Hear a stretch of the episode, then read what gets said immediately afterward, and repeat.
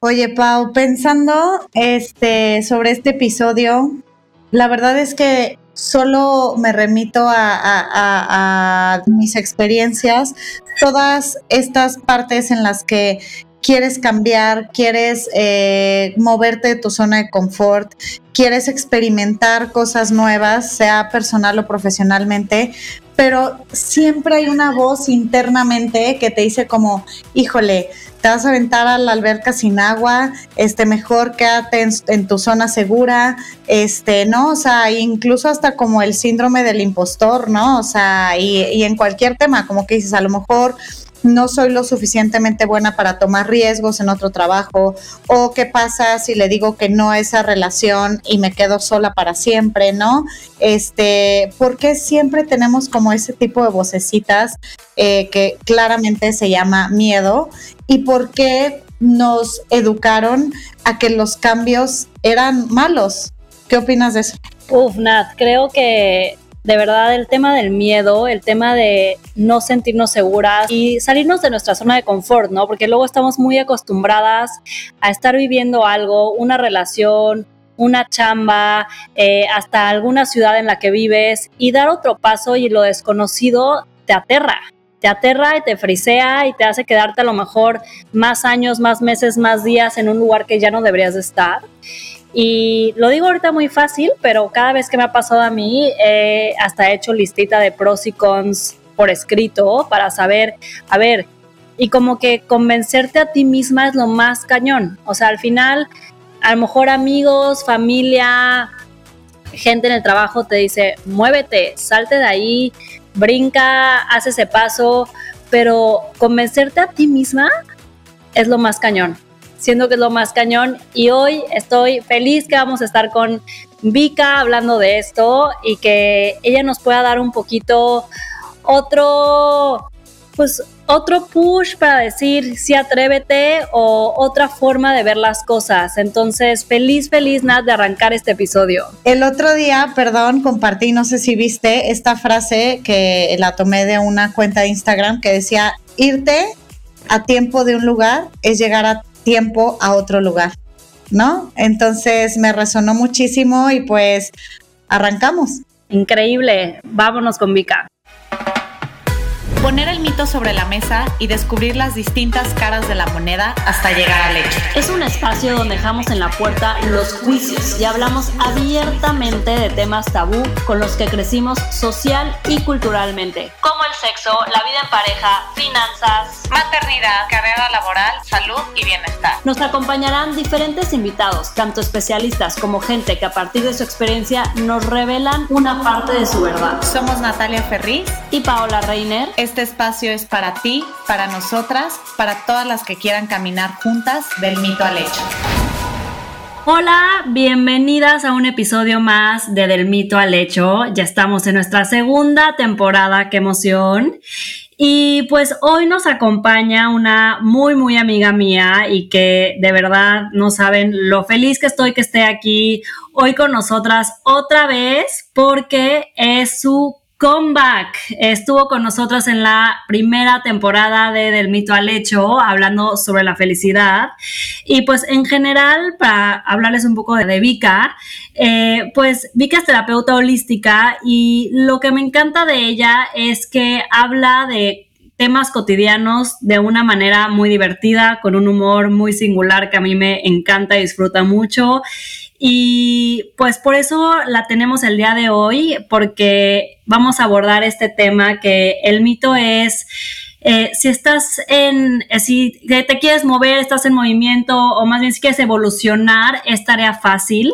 Creo que estamos predeterminados a estar en constante cambio, ¿no? A moverte del lugar, a si estás en algún momento donde no te guste, salirte de ahí. Pero pues no es como un, dos, tres, ya me muevo, ¿no?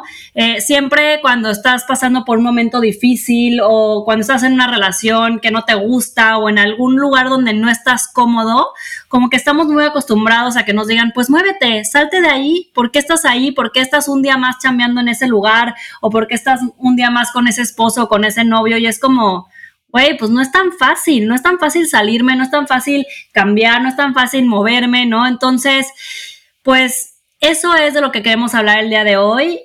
Y tenemos aquí a Victoria para que nos empiece a platicar de este tema que yo creo que a todas nos ha pasado alguna vez en nuestra vida. Bienvenida, Vika. Paola, o como te conocemos aquí en el barrio, Paoshi. Ah, también mi hermosa Paola, mi hermosa Paoshi, Nat. Muchísimas gracias por esta invitación a la segunda temporada de, del Mito al Hecto. Me siento toda una celebridad. Toda una celebridad de que ustedes me hayan hablado otra vez y yo feliz de venir a chismear. No, es que ya ni me digan nada más porque al rato voy a andar enferma de poder, enferma de mí misma. No me van a aguantar aquí en la colonia. Y estoy súper contenta de poder eh, compartir este espacio que es como tan ameno, que me encanta chismear con ustedes y compartir mi punto de vista, ¿no? Como lo hemos dicho. Son perspectivas y probablemente resuenen con más personas y si resuenan, qué bueno. Y este tema de si algo no te gusta, es tarea fácil, muévete. A mí me resuena mucho porque durante muchísimos años de mi vida me dio culpa. Me dio culpa sentir que no tenía ni la capacidad mental o emocional o física de moverme. No, entonces te sientes culpable, sientes que tal vez estás tonta, estás tonto o que... que en serio no tienes la capacidad de hacerlo como te lo pintan tan fácil que podrías hacerlo. Y la realidad es que les quiero compartir que es una falacia, que fácil y difícil es un juicio y es como decir, ah, está bonito, ah, está feo. Uh-huh. ¿No? Bonito según quién, según cuándo, según cómo. Feo según quién. No, por ejemplo, eh, Paola, tú que ahora estás en Nueva York, es como si yo te digo, ay, está haciendo un friazo acá en México. Y tú, pues espérate, ¿no? Friazo dependiendo de qué. Acá está de que nevando no puedo salir de mi casa. Sí, Vika, completamente. Pero también platicando anteriormente en esto, como que llegábamos al punto en el que culturalmente o educacionalmente nos llevan siempre por un camino donde se valora muchísimo la estabilidad, ¿no? O sea, donde... Eh, tener como el trabajo estable en el que llevas años, sobre todo hablando de generaciones como las que fueron nuestros papás, sin irnos mucho más lejos, ¿no? De los baby boomers. Este, mi papá, recuerdo que fue como, hizo una carrera en un trabajo, eh, sí, tenía esta parte de si emprendía, si se iba a otra empresa, pero en aquel entonces, les estoy hablando, o sea, cuando él empezó en eso hace cincuenta años, lo más valorado era tener esta estabilidad, tomar los menos riesgos posibles del cambio y hacer esta carrera. Y cuando esta empresa quebró treinta y cinco años después, pues le dio una patada en el trasero a mi papá y casi que apenas las gracias y bye, ¿no? Entonces, y de esa misma forma, según yo, aplica a, a digamos, como a, a, a relaciones, ¿no? O sea, como que eh, te casas para toda la vida y pues le chingas y es para toda la vida, ¿no? Entonces, esa parte creo que nos ha han hecho mucho eh, eh, este camino. Creo que vamos cambiándolo un poco en eh, mentalidad, pero donde se valora por demás la estabilidad y eso es lo que a uno lo hace pensar como, y si me arriesgo a tomar esta decisión, y si me arriesgo a cambiar el camino, se vuelve un poco más difícil, ¿no crees? Tal cual, algo que no crece es algo que no se mueve y algo que no se mueve es porque está muerto, ¿no? Entonces, evidentemente sí, la constante... en cualquier persona es el cambio, porque di- todos los días es algo diferente y nuestro cuerpo cambia, nuestros gustos cambian, pero cuando nos eh, educan de cierta manera, donde solo hay una posibilidad de sentir, esta palabra que mencionabas, estabilidad, ¿no? Solo hay una manera de estabilidad, solo hay un camino, entonces claro que puede ser muy complicado, no, no imposible, pero claro que se puede llegar a sentir muy complicado el salirte de ese camino que te dijeron que era el estable, porque entonces es como aventurarte y arriesgarte a un callejón, ¿no? O a un retorno, a una nueva carretera que la realidad es que no sabes qué va a haber ahí y más allá de emocionarnos porque no sabemos qué va a haber ahí, nos han enseñado para protegernos, a sentir cambio, perdón, a sentir miedo de aquellos cambios que no sé cuál va a ser el resultado, ¿no? Porque, como mencionabas, Nat,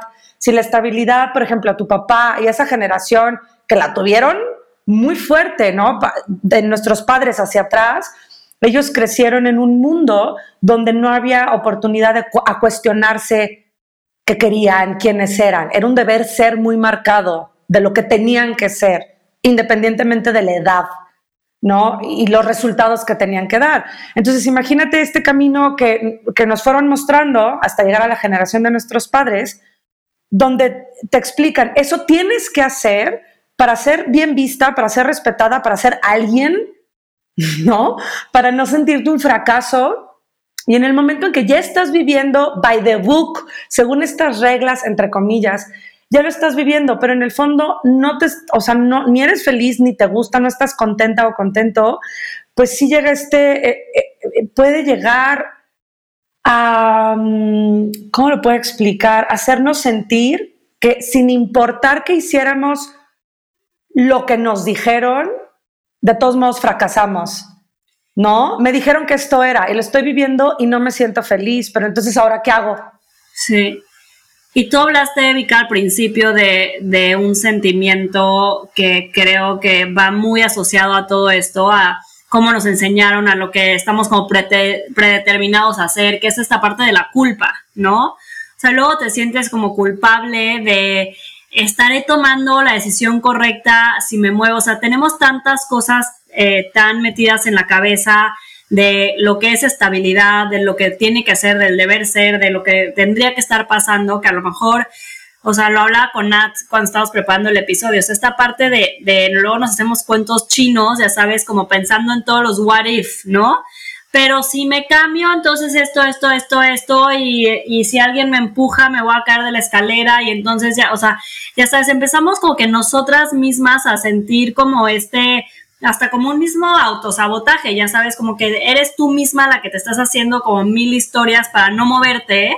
Y decir, no, pues a lo mejor estoy mejor aquí, eh, porque también el miedo a lo nuevo, a lo desconocido, a lo es como súper cañón, más la, a lo mejor si me cambio, pues me estoy moviendo demasiado y como esa parte como de culpabilidad de que tenemos que estar en un mismo camino mucho tiempo, en una misma cosa, construyendo hacia el mismo lugar para poder crecer. Y, y creo que es algo muy cañón, o sea, porque luego es tú misma con tu vocecita haciéndote unas historias, ya sabes, dramas, cañones para que... Y, y por eso te quedas ahí forever. Tal cual, lo pensamos demasiado. Lo pensamos demasiado y entonces... Cuando algo se piensa demasiado, dejas de estar presente en tu realidad, o sea, desconectas la cabeza del cuerpo. El pensar demasiado las cosas nos lleva a este lugar, Paola, como lo, como lo mencionas, de preocuparnos demasiado, preocupar. O sea, antes de siquiera servirte la taza de café, tu cerebro ya viajó a cómo todo va a salir mal, ¿no? Y vas a traer deshonra a tu familia, ¿no? Y, y fue en cinco minutos de que ya te mal viajaste. Y esto de pensar demasiado las cosas, claro que no, nos paraliza. Y se me hace muy chistoso, por ejemplo, estas marcas, ¿no? De deporte, como Nike, que te dice, just do it. Pues solo hazlo. Y si nos vamos más en corto, yo hago ejercicio con esta chava, Wera Workout, que la conocí. Gracias también a... Woman's Weekend, y, este, y esta mujer que la puedes ver con un cuerpazo que dices, ¿qué le pasó? Desgraciada, ah, ¿no? Como este mujerón, claro que ella puede saltar y claro que, claro que ella puede eh, traer pesas y tiene ese cuerpazo, y entonces in, interpretas que ella sí pudo. Por alguna razón ella sí pudo y tú no. Entonces, haciendo sus videos, esta mujer que se llama Vero, creo, la, la Wera Workout, solo te grita, ¡hazlo! Ya, dejen de escribirme cuando hacen vivos, ¿no? Ah, dejen de escribirme. Dejen de comentar, dejen de comentar.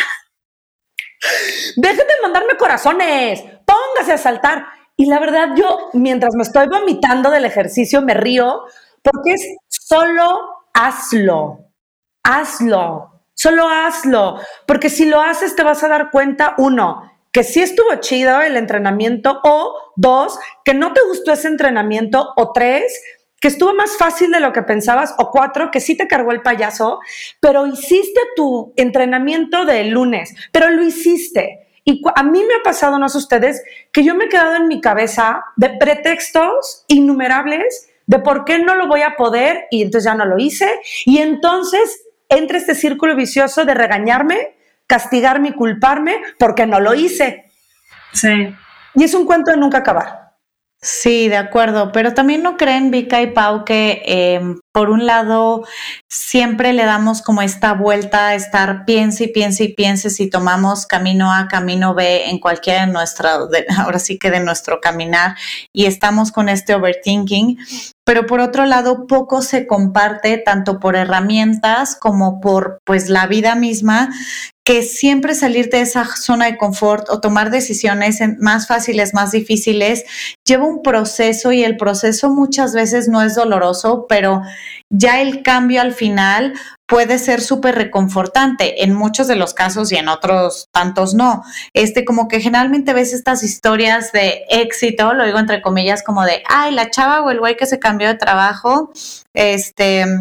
Y ya que lo viste que todo le salió bien, güey, lo ves exitosísimo o exitosísima, güey, wow, qué increíble, pero en realidad hay un camino detrás por el cual pasó esa persona para llegar a tener ese, eh, o sea, como a, a ese resultado, o de una relación personal también, ¿no? O sea, yo me acuerdo hace quince años, cambié mi, mi, mi futuro profesional porque estudié arquitectura, llevaba cinco años ejerciendo arquitectura desde, desde que estudié, y de repente dije, no, o sea, lo que me gusta es el marketing, y luché todo para cambiar de la A al B y caminos completamente diferentes. Me costó la vida, este, incluso hasta sueldo, porque volver a empezar es pues volver a empezar de cero, saber si a lo mejor eres lo suficientemente, no solo bueno, sino que tu decisión vaya por el camino correcto. Y años después puedo decir, sí, sí me salió.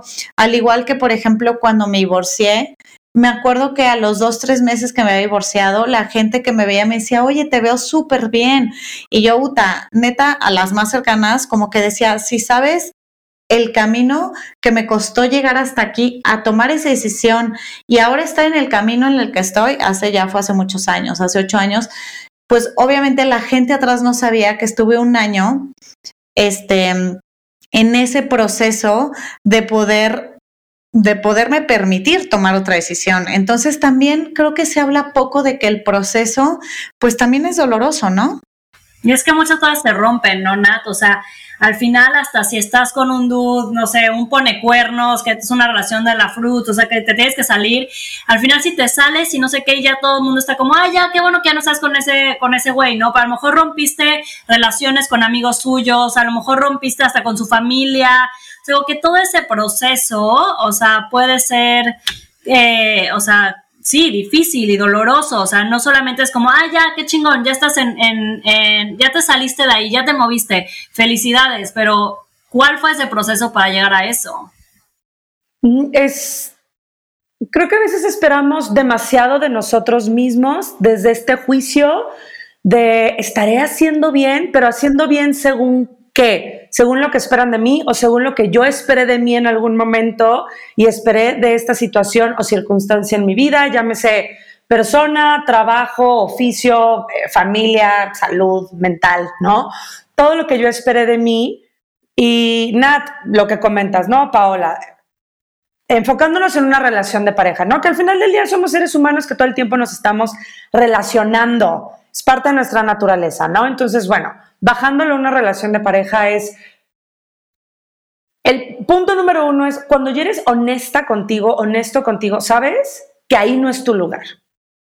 Punto. Pero de ser honesta contigo, allá moverte, claro que es, un, es, es una fase temporal. Habrá personas que lo hacen en un mes, y habrá personas que lo hacen en un año, habrá personas que lo hagan en diez años. Y creo que es muy injusto el querer comparar nuestros tiempos, porque nadie sabe qué hay detrás. O sea, yo que soy, bueno, yo doy terapia alternativa, ¿no? Holística. Y es muy fácil tú ver a una persona en la calle y decir, ah, esta mendiga vieja, ¿qué? ¿No? Con lo que vive, con lo que hace, con las personas con las que anda, cómo se viste. Pero ya que tú hablas con esa persona en terapia y esa persona te abre su historia familiar y te abre su pasado, puedes entender de dónde viene. Y a mí lo que el regalo más hermoso que me ha dejado esta profesión es dejar de juzgar y ser empático y compasivo, o sea, tener esta empatía, empatía y esta compasión de que cada persona trae un pasado y tú no sabes si el pasado de, ese, de esa persona le generó una voz que le dice todo el tiempo, ¿tú quién te crees? ¿Tú quién te crees para merecer dejar este hombre? ¿Tú quién te crees para merecer emprender? ¿Tú quién te crees para merecer ganar más varo? ¿Tú quién te crees? Y traemos muchas de nosotras esa voz, ya sea histórica, ancestral, ya sea que nos la enseñaron en la primaria o después de una ruptura o por lo que vimos en nuestra mamá. Pero es esta voz que te dice, ¿y tú quién te crees? Si todos aquí en la oficina se le están pasando de la fregada, ¿tú quién conchas te crees para merecer otra cosa? Y creo que ahí es donde pff, nos caemos un rato.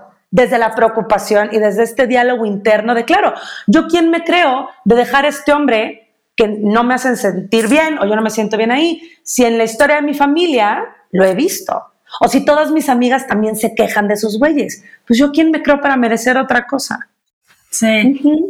Oye, Vika, ¿y, ¿y qué opinas de la parte de si estás por tomar una decisión? O sea, cuando no es tan novia, o sea, al final el tema de una mala relación... o ya sabes a dónde, si estás infeliz, eh, pues obviamente es como, sí, obvio, trata de moverte y trata de evolucionar y trata de, pero cuando estás en un cambio que a lo mejor estás tomando una decisión de, estoy bien en mi chamba, pero por alguna razón me ofrecieron algo en otro lugar que me está llamando, o sea, ¿crees que sí es más difícil de que te arrepientas de lo que no haces a lo que sí decides hacer? O a veces sí también está bien como...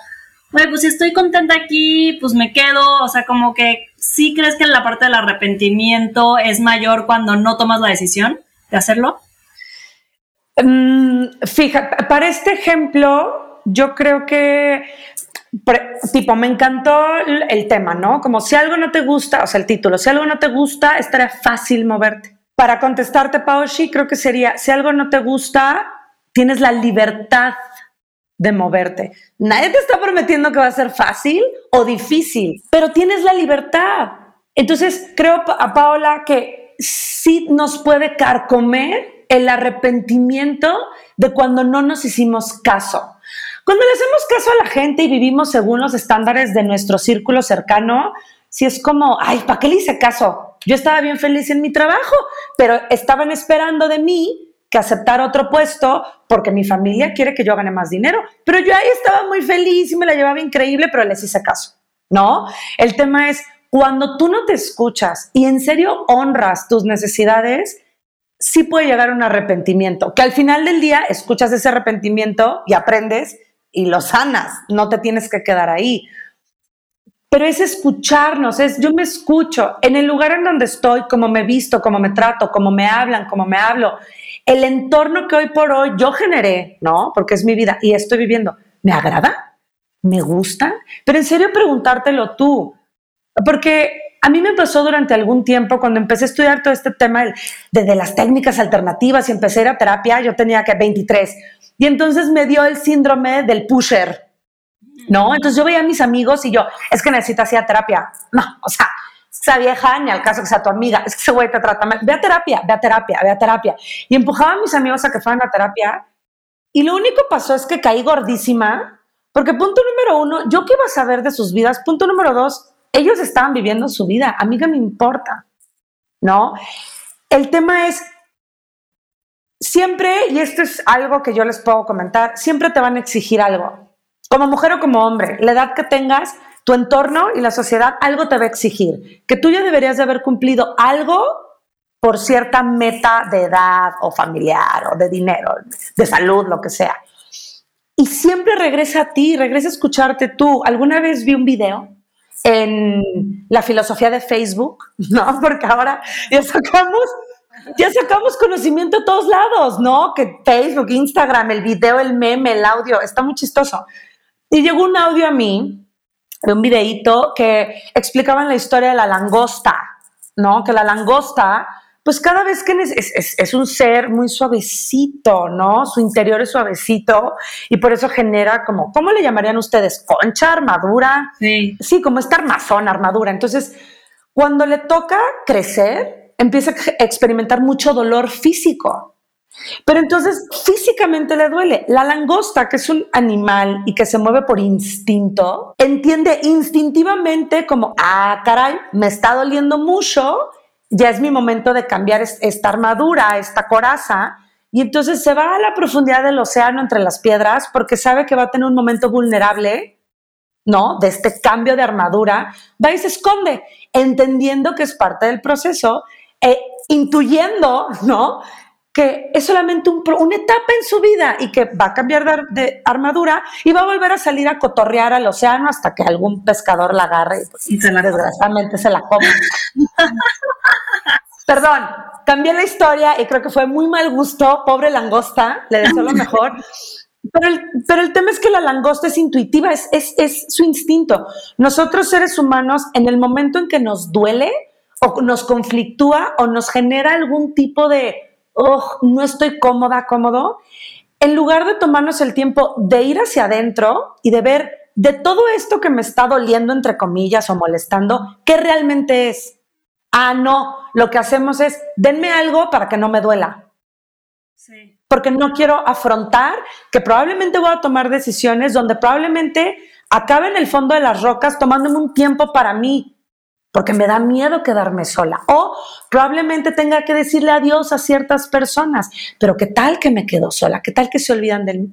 O sea, entra en la cabeza y te pone todos estos escenarios espantosos y entonces evitamos vivir ciclos normales de un proceso de sanación, Nats, como lo que comentabas. Pues sí, te divorciaste. Y personas no, que te decían, wow, te ves increíble, qué bueno. Ajá, pero para llegar ahí probablemente fueron noches de una angustia horrible. Sí. Ahora sí nos vamos a la dinámica de mitos, la famosa dinámica de mitos. Eh, y tenemos un par de mitos preparados para ti, Vika. O sea, acuérdate que aquí puedes o decir que sí, tiene parte de verdad, o todo es mitazo, o a lo mejor alguna anécdota que quieras compartir que te, que te lleve a este mito. Eh, Y empezamos con el mito número uno, que es, si tomas una decisión, ya no hay vuelta atrás. ¿Qué opinas? ¡Bullshit! No, a ver, ojo, Paoshi, tú me dijiste qué opinas. Es mi opinión, ¿eh? No es como, no, yo en ningún momento estoy diciendo que tengo la verdad suprema absoluta, pero a ver, si hasta con los tatuajes ya te los pueden quitar, ¿no? Que antes te decían, es para siempre. Ya, ya existe el láser. Creo que hay que relajarnos muchísimo porque eso, el para siempre, es lo que nos limita a movernos. Porque si creemos que tomar una decisión va a afectar tu vida para siempre sin vuelta atrás, ay, no, mejor no. ¡Qué miedo! No, porque es como se va totalmente de mis manos y entonces dejo de ser libre de simplemente aprender. Tomo una decisión. Al final no salió como yo quería. No, pues ya viviré el duelo, ya me, ya me regañaré o, o, o simplemente diré, nah, bueno, ya pasó, ya aprendí, lo que sigue. Porque para eso estamos acá, para aprender todo el tiempo. Y fíjate cómo somos muy puntuales, muy compasivos, muy amorosos con los bebés o con los niños chiquitos, ¿no? Que están aprendiendo y la pueden cagar mil veces y dices, ay, pero está aprendiendo, no pasa nada. No es como que le das una crayola y le dices, mira, chavita, esta es la única crayola que tienes en toda tu vida, ¿eh? Si te sales del círculo dibujando, sí, es para siempre. No, es como, ve, tú juega, diviértete con las crayolas. Si las rompes, te compro otras, no pasa nada. Entonces, al final del día, ahora a nosotros como adultos nos corresponde ser esa mamá y ese papá comprensivo, ¿no? Y nos, y nos corresponde darnos el permiso de equivocarnos, darnos el permiso de decir, bueno, igual no fue lo que yo pensaba, darnos el permiso de saber pedir perdón. Y si, por ejemplo, en un proceso de amistad, ¿no? Cortaste una amistad y después de un tiempo te diste cuenta que, bueno, que la tóxica eras tú, ¿no? Por decir algo. Es muy humano poder regresar y decir, ¿sabes qué, chava? Lo siento mucho. Ya estará en la otra persona si te dice, va, hay que construir algo diferente o hasta aquí la dejamos. Pero eso también te enseñó. Creo que el para siempre nos pesa tanto que por eso físicamente no nos podemos mover, porque pesa muchísimo. Creo que sería importante el solo ah, para siempre y nunca, ¿no? Entonces, si me dejas, nunca vas a conocer. Ay, cállate, hay millones de personas, ¿cómo que no voy a conocer a nadie más? ¿No? O, o en los trabajos. Fíjate cómo nos manipulan desde el sí. miedo. Si tú te vas, si tú haces esto, te vas a quedar en la calle. Nadie te va a querer. te voy a cerrar las puertas. Bro, nadie te va a dar la oportunidad. Nadie te va a estar opor- nadie te va a dar esta oportunidad. Pues qué bueno que nadie me va a dar esta oportunidad, porque de esta oportunidad me estoy yendo. Quiero otras cosas. Y en serio, hay que abrazar la idea del cambio sin ponernos como, como esta meta de que sea perfecto para demostrarle a la gente que lo hicimos bien. No le tenemos que demostrar nada a nadie. Si cambias, es por ti y para ti. Si la cagas, tú vas a aprender de esto. Y si todo te sale muy bien, tú vas a aprender de esto. Entonces, oye, Mica, y aparte cambios, creo, o sea, sí, que, que aparte creo que esta parte de, y no hay vuelta atrás, o sea, si decides regresar atrás, ya no vas a regresar siendo la misma, ¿no? También ya cambiaste, ya te moviste de un lugar a otro, al momento que si decides regresar hasta esa amistad, a esa chamba, o a lo que decidas regresar, ya no es lo mismo, ya nunca va a ser igual, de todas formas ya aprendiste, ya evolucionaste de alguna manera y estás regresando, pues, diferente a esa... Nunca va a ser la misma situación. Exacto, y lo que aprendí es lo que me llevo cuando me muera. Lo que aprendí es lo que me llevo en el alma, y lo que aprendí en ese cambio, en esa transición, es lo que me va a hacer madurar. Es este cambio. Y claro que, a ver, yo he vivido circunstancias de vida donde el cambio fue bien difícil. Y hoy por hoy me acuerdo y digo, ay no, chava, no sé si me la volvería a aventar, ¿no? que, que, que fue súper complicado. Pero a ver, también teni- he tenido cambios en mi vida bien fáciles, bien gozosos. Entonces hay que quitarnos ese muro de que tiene que ser de una manera. Eres tan sabia, Victoria. Te amo. Sí. A ver, segundo mito, y mucho de lo que estamos hablando es que renacer siempre te va a hacer sentir bien. El renacer. Ok. Para esto tengo un pequeño cuento. Porque sí, renacer suena muy bonito. Hay que interpretar como yo lo entiendo, como a mí me lo enseñaron, ¿no? Y hay una historia sobre... A mí me encanta, cada vez que comparto los lunes del oráculo en mi Instagram, si sale algún animal, una planta, me encanta describirlo, ¿no? Como tótems de poder. Porque los animales son nuestros grandes maestros, porque ellos interpretan la vida desde otro lugar muy maravilloso. Entonces, no se conflictúan tanto como el ser humano. Entonces, hay una historia que si tú te metes a investigar en, en, en Google, ¿no? En Internet, eh, sobre las águilas como tótem de poder, te explican cómo el águila es esta ave muy, muy longeva, ¿no? De que vive muchísimo. Y te cuentan que, allegedly, se supone, a según, como dirían en Cancún, a según cuenta la leyenda, un águila cuando llega a los cuarenta años debe de tomar una decisión sin vuelta atrás, casi casi. Es una decisión única. O se muere porque ya empieza el proceso de vejez y las plumas y ya no ve igual y el pico se le deshace. O elige ya, pues me tiro a la muerte, o... empiezo un proceso de renovación doloroso. Y ahí te explican que el águila va y se esconde ahí al pico de una montaña y solita se arranca las plumas para que le surjan plumas nuevas, y solita se destroza lo que le queda de, de, de pico para que le surja un pico nuevo. Y cuando yo leí esto dije, ¿qué? ¡Bullshit! Para empezar esa historia, déjenme decirles que es falsa, ¿eh? Eso no es cierto. Las águilas no viven eso. Pero se me hizo muy interesante leerlo. No crean todo lo que ven en el internet, ¿eh, chavas? Por favor.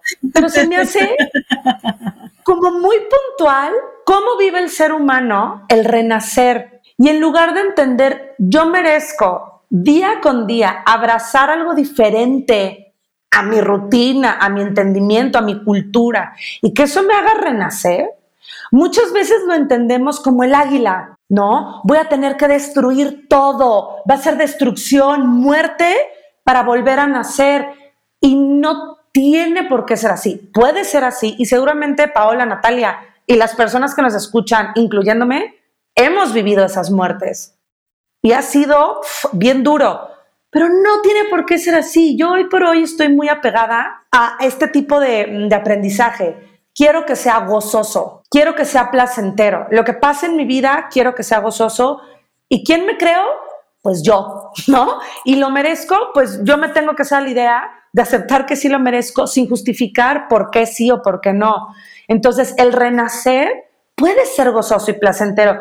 Ustedes que son mamás, que ya han experimentado un parto, Seguramente les vendieron la idea de cómo tenía que ser un parto y se dieron cuenta que habrá mujeres que vivan un parto uf, de cinco minutos, súper chido, y habrá mujeres que estén horas en labor de parto y no por eso se compara. Pero ¿qué eliges tú? ¿Qué eliges tú? ¿Cómo eliges vivir tú tu historia? ¿Quieres un renacer a través de constantes muertes? Eso vas a vivir. ¿Quieres un renacer a, a través de constantes vidas? Eso vas a vivir. Y yo veo fotos de cuando era puberta y evidentemente esa puberta pues ya murió, pero la traigo en mí y la celebro en lugar de juzgarla o en lugar de decir es que cuando era puberta todo era mejor. Y es, es complicado entenderlo, pero no es imposible vivirlo. Y creo que aquí es el tema. ¿Es fácil cambiar? No sé. Cada quien lo vive diferente, pero eres libre de hacerlo. Y eso, la libertad, es algo que tenemos todos para decidir si queremos o no hacer un cambio, evolucionar, movernos. Oye, Vika, pues se nos acabó el tiempo de este episodio. No. Sí, no, te juro que puedo estar aquí horas platicando contigo. Me encanta, lo hablamos Nati y yo de que estábamos muy emocionadas de tenerte en, este, en esta nueva temporada de Del Mito al Hecto. Y pues a todas, por favor, sigan a Vika en arroba Victorio, o sea con O, y luego M H. Este, y a Del Mito al Hecto, por favor, síganos. Si les gustó este episodio, compártanlo. Y nos vemos el siguiente miércoles en Del Mito al Hecto. Muchas gracias por la invitación, Paola, Natalia. Gracias, gracias, gracias. Siempre me hacen sentir una celebridad. Un abrazo. Nos vemos en el siguiente episodio.